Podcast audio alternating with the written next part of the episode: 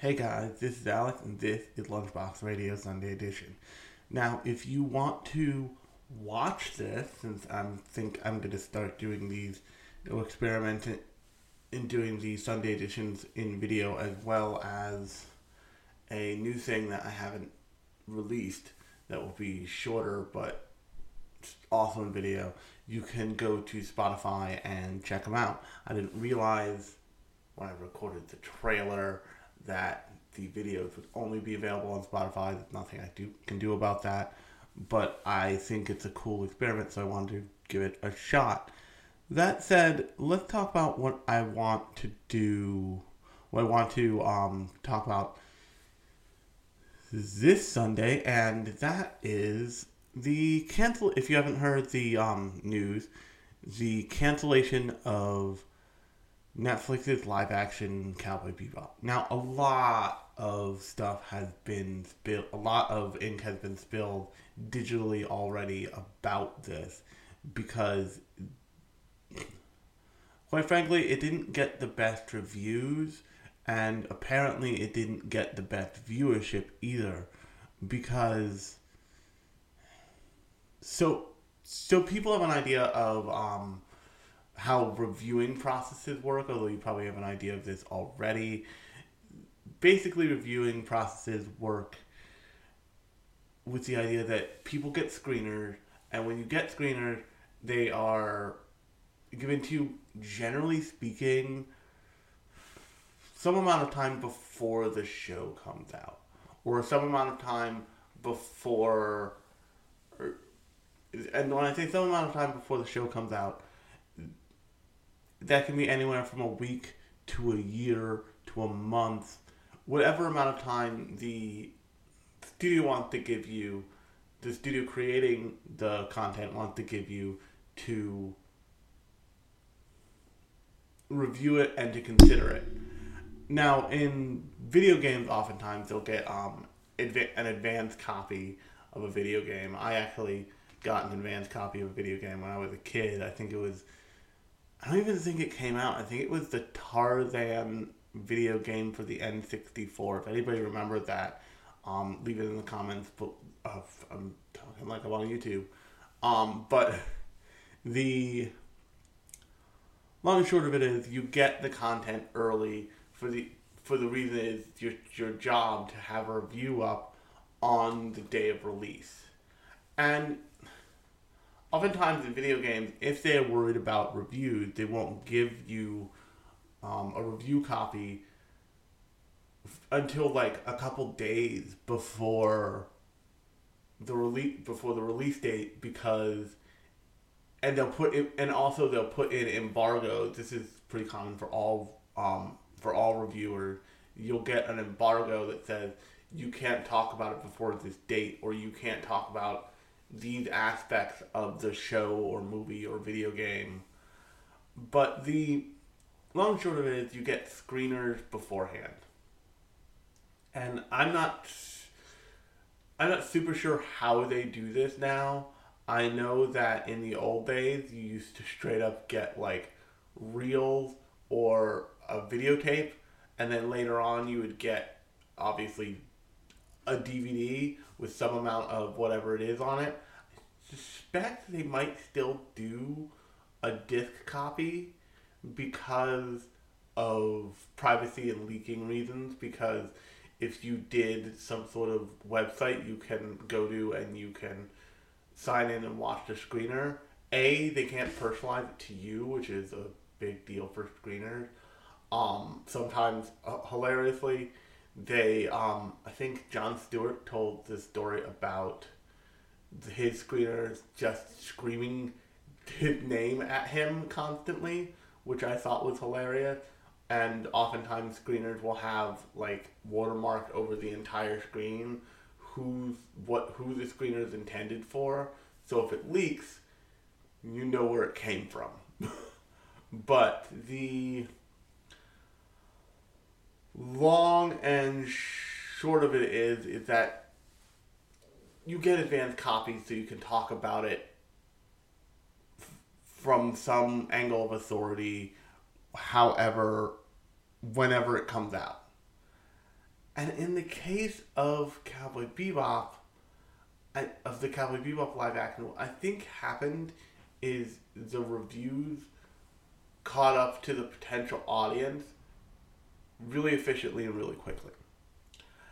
And what I mean by that is oftentimes when you have an absolute when when you have something that could be described as a train wreck, which I don't think that Cowboy Bebop can be. I think there are certainly really D team choices with like everything from casting to right down to the lighting. But I don't think that it's an all bad show. If you go watch um, Geoff Thew's review of Cowboy Bebop over on um, Mother's Basement, you'll kind of see what I mean. that show is something, but it's not Cowboy Bebop. It's not necessarily an altogether terrible thing. There are moments that work.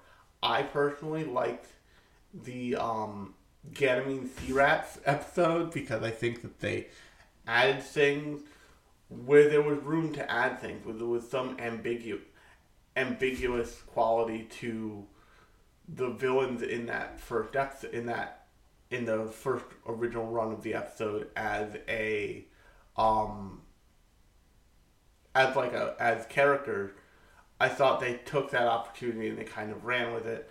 Also turning them into trees instead of monkeys was a really was a really horrifying touch honestly but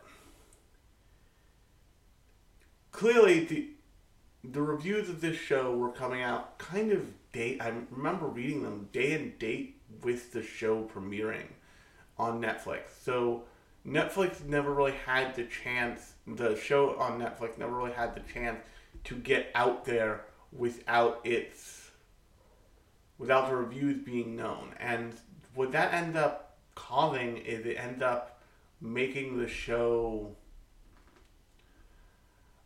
a kind of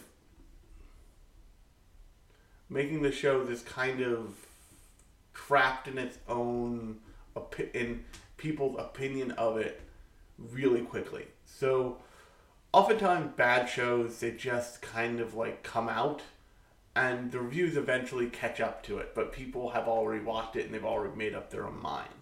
But in this case, the reviews were already were all already there if you wanted to know what people thought about the new Cowboy Bebop, pretty much after the first episode, you you could totally find out.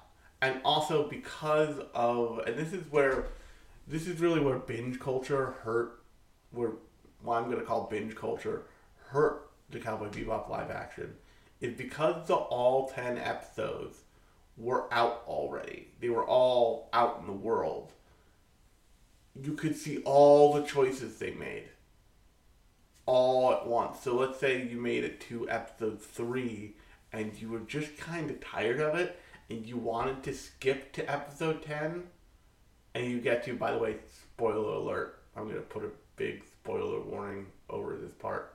Um, you wanted to get to the last decisions they made because I I know as somebody who watches who watches shows and talks about them semi semi professionally on the internet.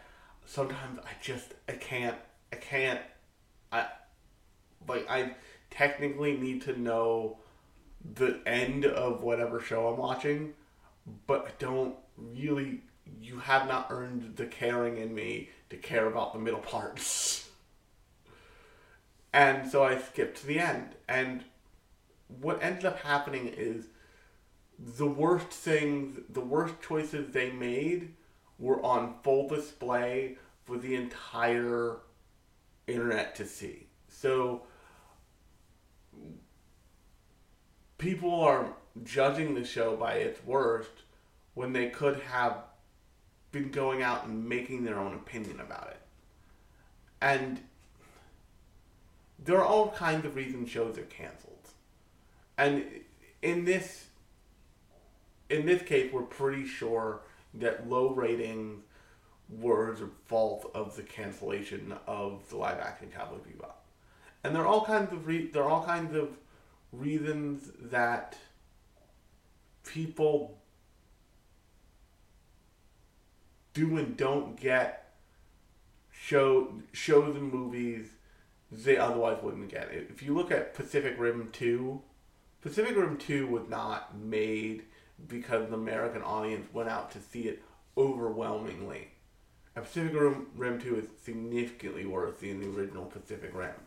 It has some interesting, especially some interesting visual moments, but nothing really, nothing really like, it's nothing really like the first movie. And the reason that, that we got Pacific Rim 2 at all was because of foreign box office sales, because of essentially the Chinese film market. And it was, and you can watch, you can watch kind of a great movie, a great um, video about this all over on YouTube. Um, I think I forget what his name name is, but you can probably find it by um, searching um, China problem on YouTube. But it's a YouTuber um, who talks about um, queerness in film, and he full on says, you know, Hollywood was chasing was was chasing that goal for a while, and Pacific Rim Two is clearly a burden of them chasing that. And the reason, and once again, we did not get a second Pacific Rim, and we most likely did not get a Pacific Rim CG anime because America was clam- clamoring for it. But the thing with Netflix is is that Netflix very clearly can live and die by review by by the reviews that come out of a big thing. Because that's really what got this show canceled.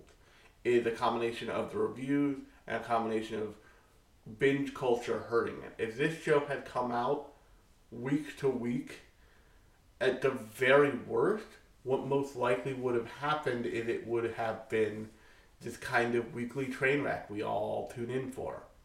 Because you wouldn't be able to tell what was you wouldn't exactly know what was going to happen next. You probably would based on, you know, your experience with TV and the way TV choices are made, because this is a very TV choices friggin' show.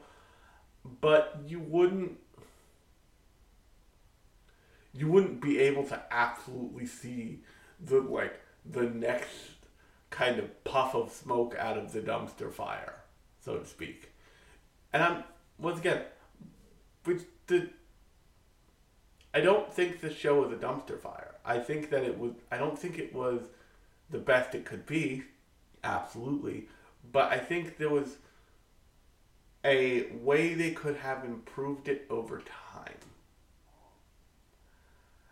And they just, but because they didn't get there immediately and because it was so anticipated and because their reference point was unfortunately for them cowboy bebop they couldn't like there was no point of recovery especially after their portrayal of ed in the last episode and the long and short of it is they just didn't they couldn't get it off the gr- get it off the ground so regardless of all the like good stuff that was in the show, the it got canceled because it did it it didn't have the rating and they couldn't get it to the rating. But the last thing I want to talk about here, which really strange, and I don't. Every once in a while, you watch something and you watch or you play or you read something, and you realize like the creators of something know they don't have something great on their hands. This was true of um, actually uh, kind of most damningly, Cyberpunk 2077. The review copies of that game went out notoriously late. And when you started to play it, you started to realize that CD Projekt Red knew it had like good things in this game, but it the game was fundamentally flawed. And it, that became really apparent to reviewers, and oftentimes in video game reviewing, when you get a late cop, a late review copy, you like kind of handle it with like radioactive tongs because you're like, uh, they gave this to us like a week ago. It comes out on Friday. This this might not be the best game ever. and long and short of it is that's usually pretty predictive. The way that happened here is something I've never seen before, especially on Netflix. Usually, when a big new Netflix thing comes out, it is the first thing you see on Netflix.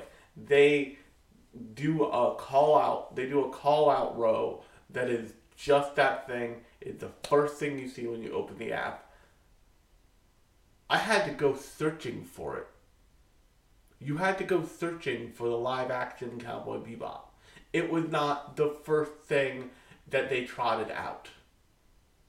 Which is wild considering that Cowboy Bebop is one of the most mainstream anime hits of all times. It is considered to be like a not just an anime or animation gold standard. It's considered to be a TV like entertainment gold standard of a show. And they didn't put it first in everything. That's wild. That to me says they didn't and it said to me at the time like, "Oh, that's weird. That's a choice. That's a that's a that's a company making a choice with its product." I don't I'm not sure they have a whole lot of confidence in this. And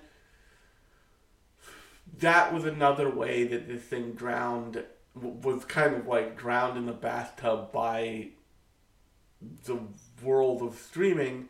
Is Netflix didn't give it the same promotion, even bare minimum promotional treatment they give like Love Island that they, that they give not Love Island. Love Island I think is um, HBO Max, but they give something like twenty somethings Austin.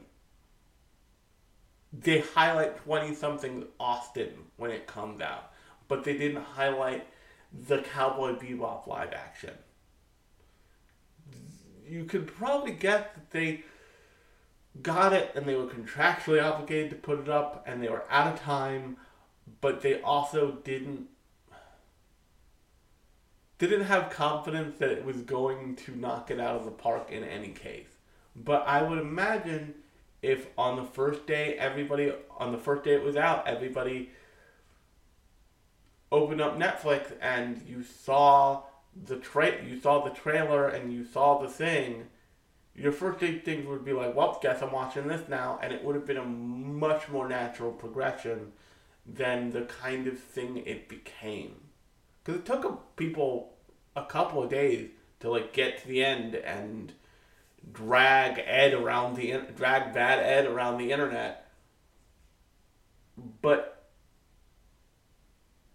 because people had to search it out, enough people probably weren't watching it at the same time to gain that critical mass of Netflix being like, oh, yeah, we, we should auto renew this for a second season. And on that note, this is where I'm gonna end this because I I just I thought the way that I thought the speed and the kind of mixture of things with which the live action got canceled was interesting. I also thought there was there was an inter- there there was and is still an interesting thing in the Cowboy Bebop live action. Is it Cowboy Bebop? No, but it's more interesting than a lot of live action fans are a, lot of anime fans, not live action fans, that are not live action live action anime fans. That is upsetting. Um, but there is a lot there, but nobody who is going to this looking for live action Cowboy Bebop would want what was there because what exists already is already so good for the mo- for the entire part that you can't there was no winning with there was no winning with the show they had compared to the show that already exists is what I'll say. On that note, I've been Alex. I hope you liked hopefully watching this Lunchbox Radio Sunday edition.